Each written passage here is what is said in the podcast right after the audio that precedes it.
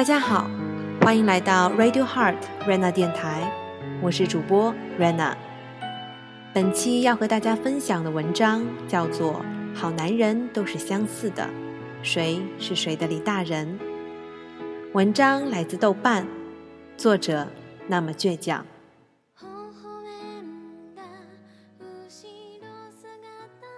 两天，本来有一堆事要做，但什么都没做。因为把所有时间都花在看我可能不会爱你上面，苦情戏，虐的要死。不喜欢女主，虽然她和我一样，从小就习惯性的保护身边的女生，会为某个姑娘和班里男生闹翻打架，会在雨天为了不让某个姑娘淋湿，于是就把男生拿来给我挡雨的外套给姑娘披上。某个影评说，这样时候的陈幼卿女王模式全开，会习惯性的要让自己强大，但其实只是外强中干，内心是脆弱的公主模式，只是公主脚本只在最亲近的人面前展开。正要写下和陈幼卿不同，那就是我不会爱上某个丁立威。让自己如此的委屈、妥协、成全，变成某个人的附属品。可回忆突然咚咚的敲门，提醒我：“哎，你忘记高中的时候，你是为什么非要学理科了？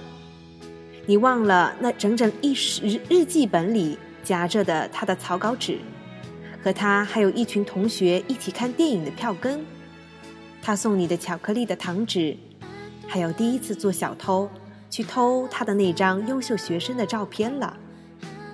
对哦，曾经我也这么白痴、没原则的喜欢过一个丁立威，只是老天照顾我，没有让我的李大人和丁立威同时出现。于是，当我遇见我的李大人时，恰好。也清楚明白了，我需要的是一个从心里愿意接受我、接受我的选择的男人，而不是让我一味的让、一味的改变的人。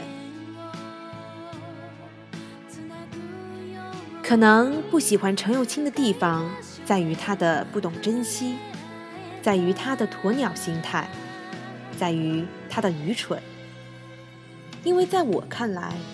一个三十岁的女人是不能如此蠢笨的，是不能如此轻易的就被丁立威那种明显不是过日子的所谓爱情给冲昏头脑、迷失自己的。又或者，我真正讨厌他的原因，是因为我不忍心看李大人那么难过，因为那个李大人身上有太多我家顾大猫的影子。甚至连可怜的要死的表情都那么的相似，所以见不得李大人被虐，见不得他眼睁睁看着陈幼卿扑向丁立威的怀抱，上演地动天摇的求婚。在刚看几集的时候，就开始搜影评和剧透，心想：如果最终是悲剧收场，那我索性就不看了。因为在我的逻辑里，李大人这样的男人是一定要抢回家好好爱的。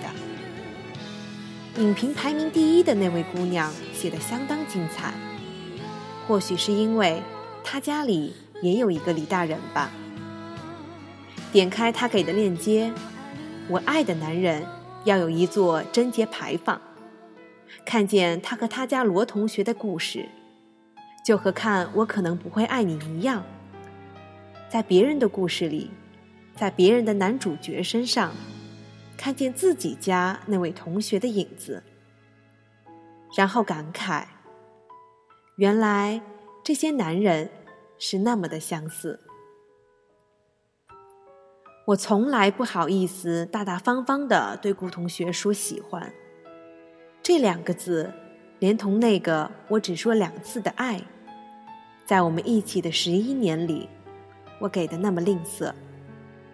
倒是他会经常抱着我说：“我爱你，我喜欢你。”后来因为这样的感动，这些小事每天都在发生，于是也就融入到了平平淡淡的日常生活里。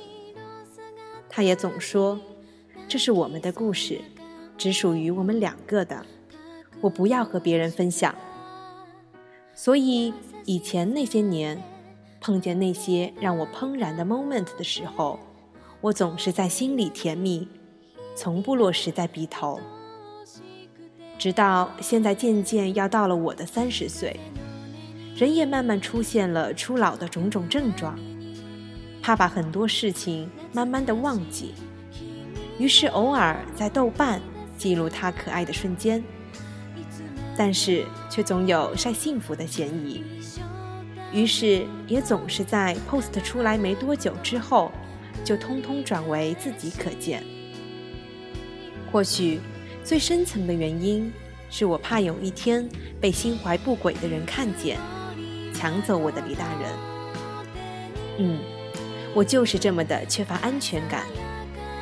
他总会因为这个笑话我，告诉我，大猫大猫座的领地意识是最强的，你是我的，在我的领地里，我不会让任何人跑来破坏。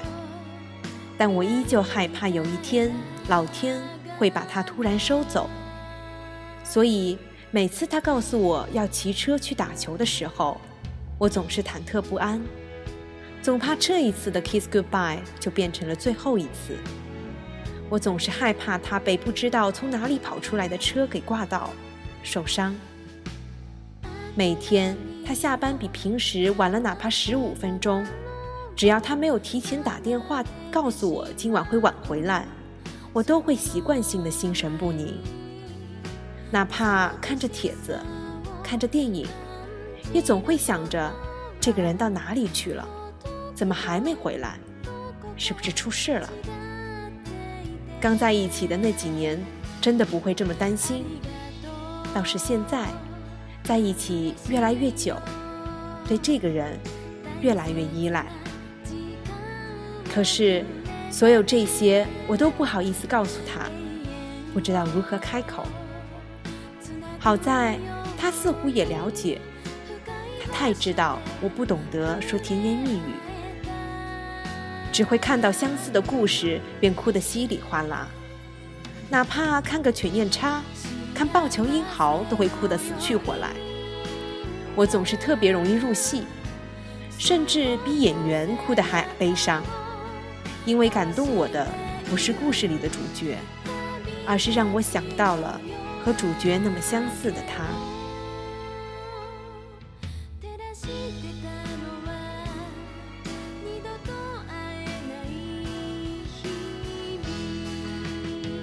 我不知道怎样让他知道，于是就搬着电脑，非要他也看我可能不会爱你，非要他也看柠檬和罗同学的故事，嘴上却说着，来，好好和别人学习学习。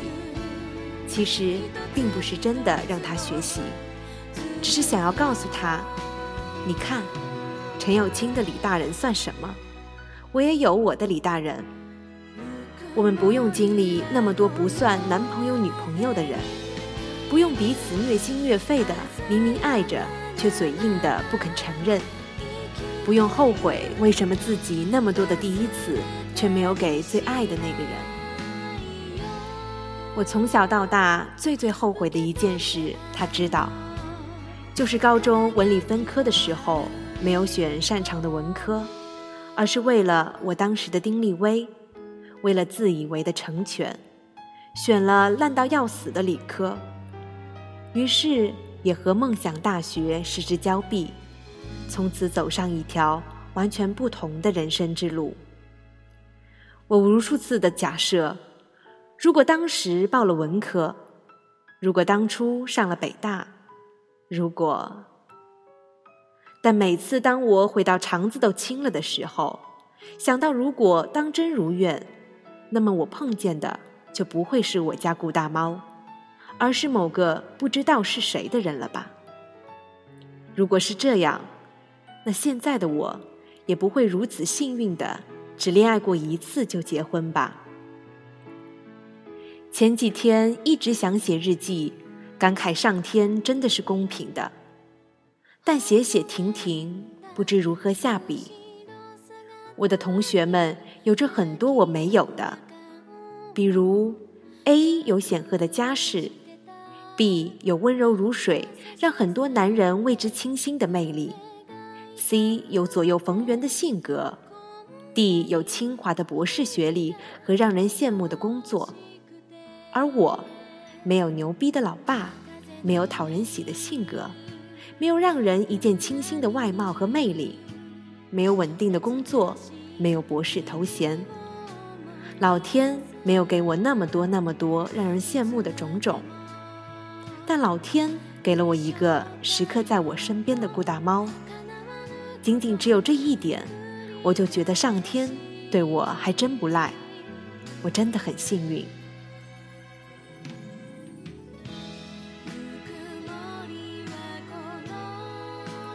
这样的话，如果对十年前的自己说，估计那个徘徊在十八、十九岁和二十岁门槛边上。垫着脚尖，伸长脖子，迫切希望闯出一片天地，拼出一番作为的小姑娘听了会特别的不屑吧？一定会很鄙视的对这个二十九岁的老女人说：“你怎么这么不思进取啊？你的人生怎么可能因为一个男人就变得幸运呢？你应该为自己骄傲，应该为你是你自己而感到幸运。我真的不敢相信。”这就是二十九岁的我自己，你怎么可以这么庸俗？我才不要人生的第一个幸运要靠一个男人来诠释。对，那时候的我一定会这样说的。那时候的我是独身主义者，那时候的我讨厌男人。虽然我现在依旧讨厌除了顾同学和我爸以外的。所有刻意在我身边体现自己男人身份的男人，那时候的我讨厌一辈子只爱一次。光是想想每天早上起来，发现身边躺着的都是同一张面孔，要看好几十年，都会觉得好腻、好恐怖。那时候的我还是极端的女权主义者，当然，现在的我依旧女权，只是。不再那么极端，只是开始懂得承认女人确实有自己做不了的事。十一年，变化还真是很大。十八岁的我不会相信会有一个男人因为我的丢三落四，于是出门总是在他的口袋里帮我装着钥匙、钱包、卡、纸巾、湿纸巾、卫生巾。还要想方设法分类塞下给我的鸡蛋、面包，还有绿豆粥。十八岁的我不会相信会有一个男人，在四十多度的高温桑拿天里，连续两三年的跑去四个不同的地方，给我买我爱吃的东西，哪怕大汗淋漓，自己中暑难受。十八岁的我不会相信会有一个男人会用现在完成进行时。来为我洗里里外外所有的衣服，包圆家里所有的家务。他买菜、做饭、洗碗、洗衣、拖地、买水电，而我只负责玩和卖萌。从前的我，好歹会自己做一两个小菜，蒸一锅米饭，下点面条。但现在的我，就好像丧失了所有这些能力一样，连开水。都一定是他在上班前亲自烧好，灌好在暖瓶里。十八岁的我不会相信会有一个男人会在给我倒好热水之后，习惯性的先喝一小口尝温度，因为我从来没有意识要试水的温度，总是他递来就喝。第一次我烫了嘴，从此他递给我的水，给我任何吃的。一定是刚刚好，不烫嘴的温度。十八岁的我不会相信会有一个男人给我剪指甲，仅仅是因为怕我用剪刀弄伤自己。于是他每两周都会看着我的手说：“来，过来，我给你剪指甲。”指甲剪好，我往往心急的想跑开，他却会拉着我说：“不着急，给你磨一磨再走，不然你不小心挖到自己怎么办？”十八岁的我不会相信会有一个男人因为我说两个人要行动一致、爱好一致，这样才有更多的共同语言。于是，喜欢安稳、不爱冒险的他，会和我一起去学潜水、玩滑雪、体验冲浪。于是，不那么喜欢言情剧、糖水片的他，会陪着我看《绝望主妇》、看《东爱》、看《金枝欲孽》，还和我一起讨论讨论人物发展、剧情八卦。十八岁的我不会相信有一个男人，虽然掌管我家所有的钱。但却把花钱的任务交给我。他给自己买一双不到一千块钱的鞋，会可怜巴巴的跟我提前好几个月申请。我说买啊，他会说不要了，太贵了。但却毫不眨眼的买给我两个 Gucci 包，还说你看，我说买少了嘛，你应该再多买几个。十八岁的我。不会相信会有一个男人对我好到连我爸妈都觉得他对我太过没有底线。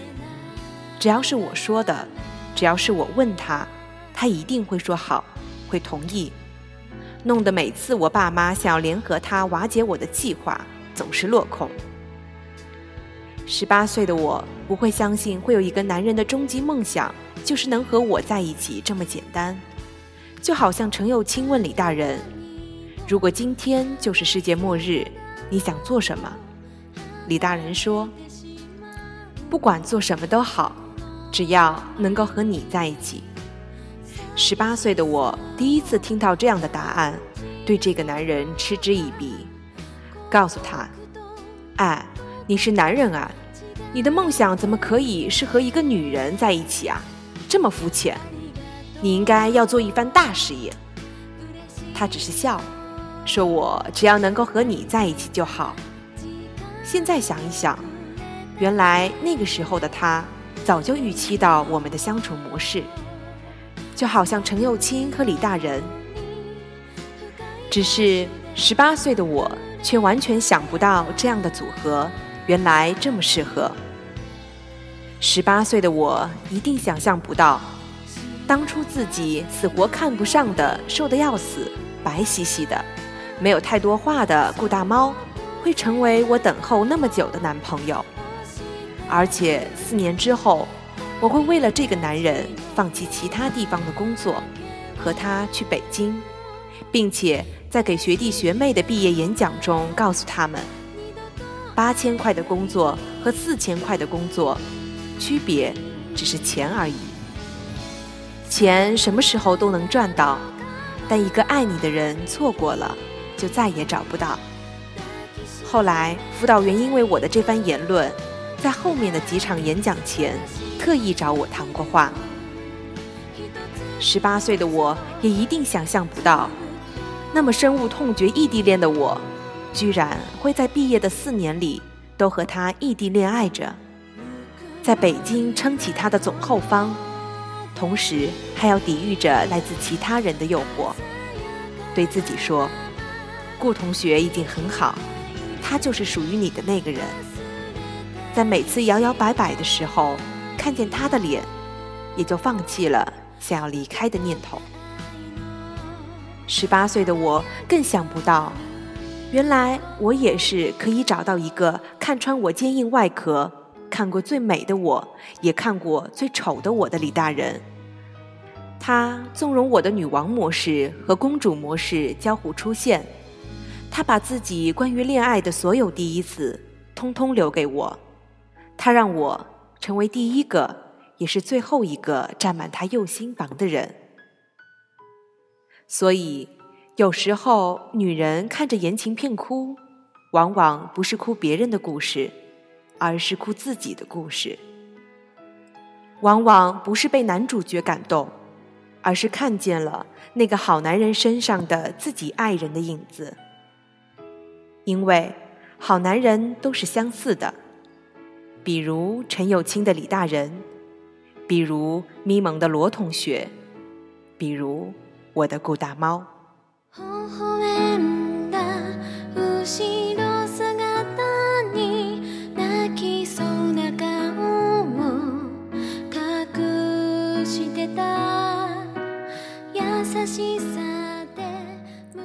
以上就是本期和大家分享的《好男人都是相似的，谁是谁的李大人》文章，来自豆瓣，作者那么倔强。也希望倾听本期节目的你，也可以找到自己的男主角。我是主播 Rena，我们下一期再见。